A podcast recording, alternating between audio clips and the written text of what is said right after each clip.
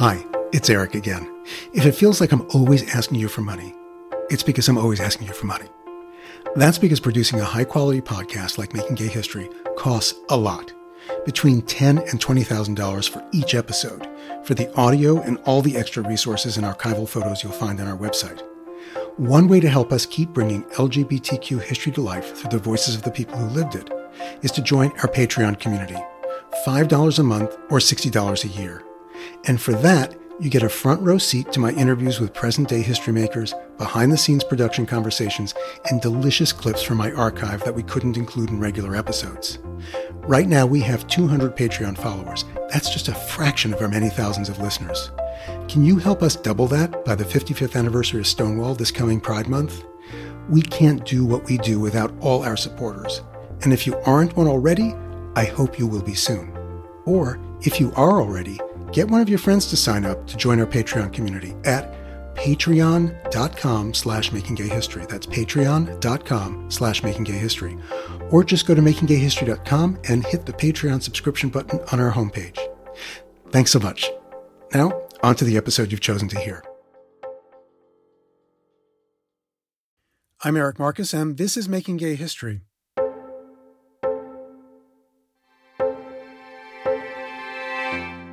I'm recording this introduction on Thursday, April 2nd, 2020, exactly three weeks since my partner Barney and I began sheltering in place at our apartment on the west side of Manhattan, where it's very, very quiet. Some of my neighbors have left town, and just about everyone else is staying close to home. We know from the terrifying news reports that it's anything but quiet at the city's hospitals. At my brother's hospital in Maryland, my brother tells me they're getting ready for what they fear is a wave of very sick patients. We've been hearing from friends across the country and around the world who are staying home or working on the front lines to keep the lights on or to save lives. In Kenya, Rwanda, the UK, Russia, Mexico, Denmark, Italy, Australia, and the little island of St. Bart's. As scary, sad, and enraging as these times are, there's comfort in knowing that we're not alone. And that's got me thinking about Wendell Sayers. Wendell lived in a different kind of isolation, one that's familiar to me because for the first 17 years of my life, I never shared with a single person who I really was. But Wendell's experience was also totally different because I had the privilege of growing up in a world and at a time where I could later escape that isolation and live openly as a gay person, a world that's grown ever more accepting since I came out in 1976.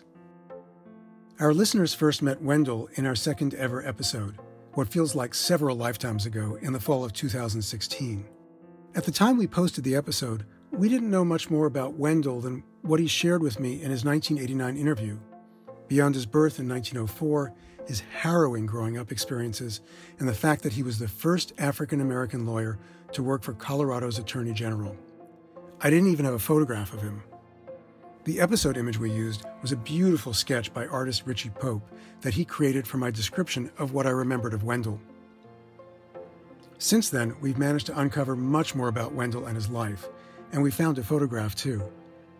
I'll tell you all about it later in this episode, but first, I want you to hear his voice. I hadn't planned on interviewing Wendell. I went to Denver in early 1989 to speak with Elver Barker, who had been active in the Mattachine Society, an early gay organization. When Elver told me a little about Wendell and his story, I knew I had to meet him. So I headed to Wendell's tidy one story ranch where he lived alone just a few blocks away from the old Stapleton Airport. Wendell was 84 years old, which you'd never have known from how sure footed he was as he guided me through his house and into his dining room. He took a seat while I set up my recording equipment on the dining room table. Wendell was dressed for work in a pressed white shirt, crisp gray slacks, a gray striped tie, and polished black shoes. I was eager to step back in time with him, so I clipped my microphone to his shirt and pressed record.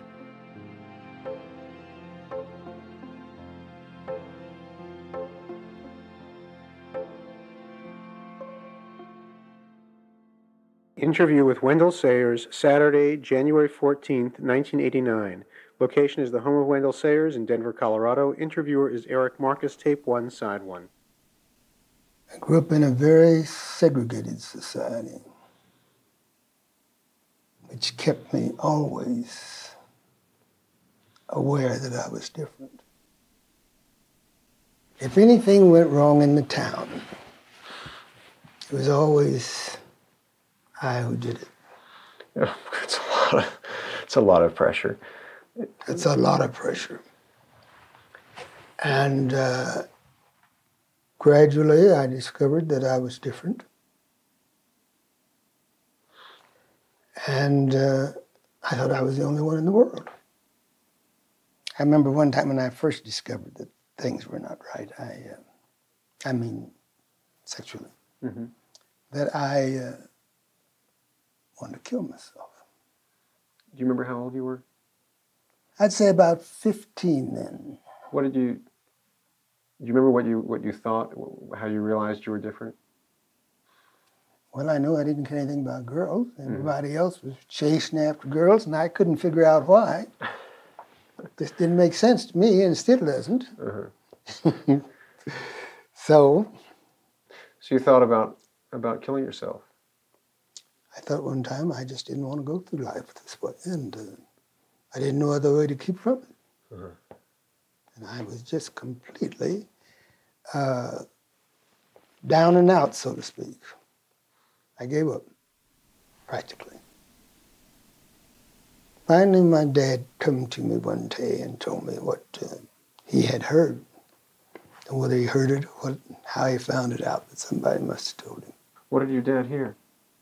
He didn't tell me. He told me things. He told me that he had heard that I was not natural sexually. He said, "We'll go up to, uh, to Mayo Clinic, get your examinations, and see if we can find out what caused it, what to do about it." So he puts mother and I in the car, and we go up to um, Minnesota. Minnesota. Okay. That was back in the days couldn't get a place to stay, you couldn't get a place to eat Because you're black. because you're black. What did you do? buy crackers and bologna and in the store and take them out and eat them, stuff like that. Where did you sleep? Got a tent. We got one of these uh, 10 by 12 tents, and we stayed in the tent at night. Take all of that and put it together. It's awfully hard on anybody. Care whether he's white or black, green or yellow. Right. That kind of pressure is terrific. How old were you then? I was still quite young. Were you still in high school? Yes, I think I was still in high school. You must have been terrified. I was terrified. Now they've had me in the hospital for in and out for several days. Did they ask you questions? Oh yes, all kinds of questions. They determined that I was homosexual and that there was nothing they could do about it. And um, final report from Mayo's was that, um, according to their state laws, that I should be, they should report me and have me incarcerated Incarcerated? Yeah. For what? because I was different. Put in jail? in jail. They said that since I was a um, a client of theirs, they would not do that. So we went back home and reported to Dad. I might say this that I was a, an adopted child. Mhm. And I often used to wonder as a kid, what will he do when he finds it out? See, will he put me out or kick me out or will he accept me? My dad was very understanding. I say understanding, I don't think he actually understood, but he was willing to accept, I should say. So he finally told me, he says, Well, since they don't know what to do about it, find you a friend that you can trust and bring them home. He says, I don't want you playing around on the streets or out on the country roads because you never know who's going to step up behind you or step up on you. Bring them home. What you do in your room is your business because they didn't want me out on the street. That helped me a lot. At least I was loved by my father. And of course, mother, she just idolized me regardless. They were remarkable people. As I look back, I didn't think so at the time. No one thinks his parents are remarkable at the time. But as I look back, I can certainly uh, appreciate them. Yeah. Ask me something. Okay. Well, there were no organized gay groups when you were here first year in Denver. Mattachine was the first organized group, I think, as far as I know of. Uh huh. And I had a friend that worked down at the depot, The depot. What kind of? Uh, the train depot. Uh huh. That's when the train used to come here. Right. And um, he was gay. And um, he asked me, he was going to a meeting one night and asked me if I'd like to go along. I said, yes, I'll go. So we went into somebody's home. I didn't know whose home it was, but I, I went in. There was a group of guys sitting there. Mm, I imagine 10 or 12 maybe. I went first place, I'd say, to, to know or to meet somebody who was like me. I mean, gay, but that, Mm-hmm. that was my primary purpose in going. Uh, it developed later, or as uh, time went on, that once I found there were others besides me, I was much better able to accept myself.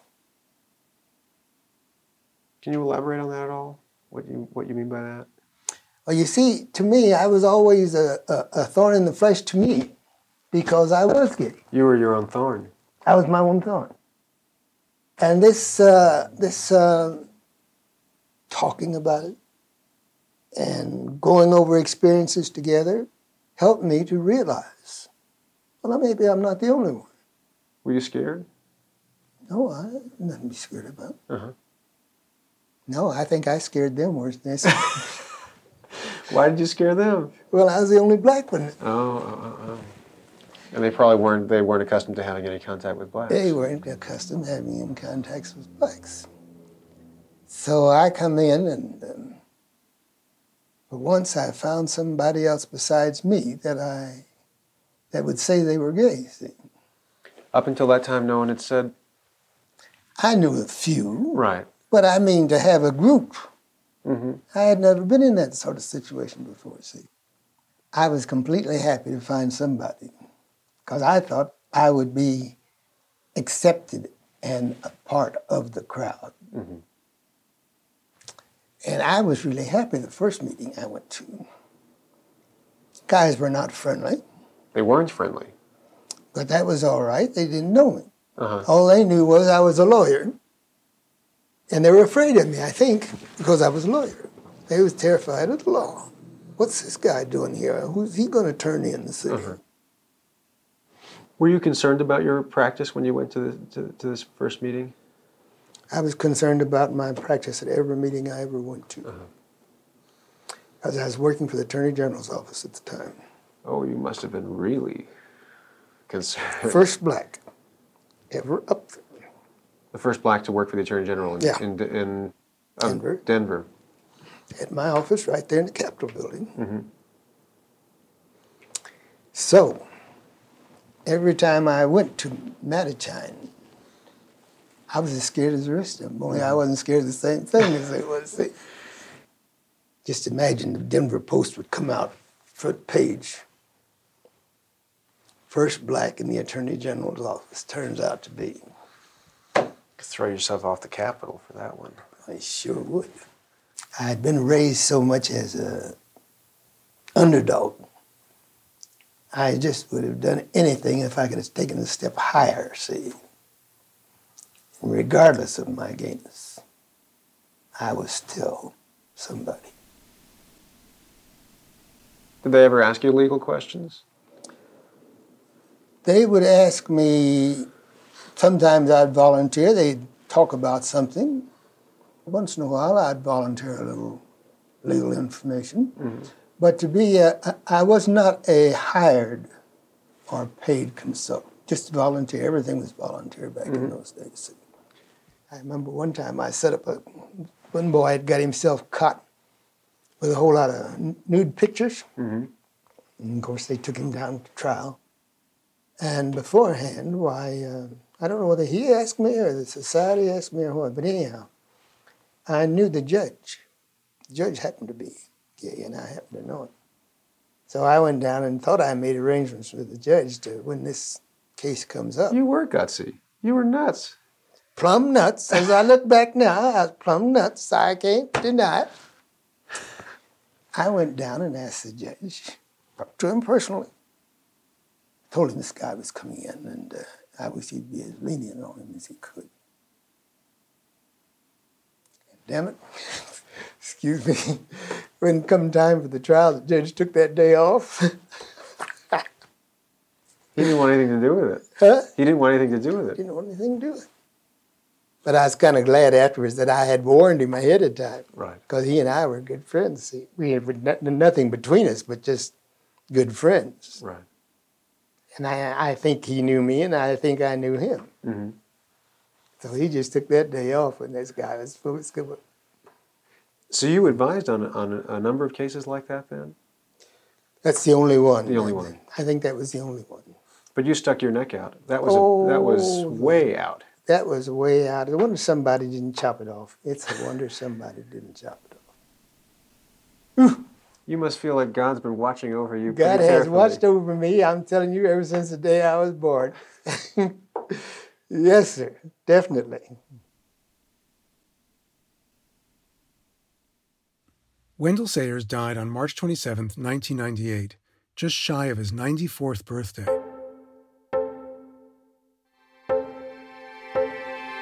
Since we first shared Wendell's episode, we've learned a lot more about his life thanks to Michael Leclerc, a genealogist we hired to scour for information on Wendell Sayers.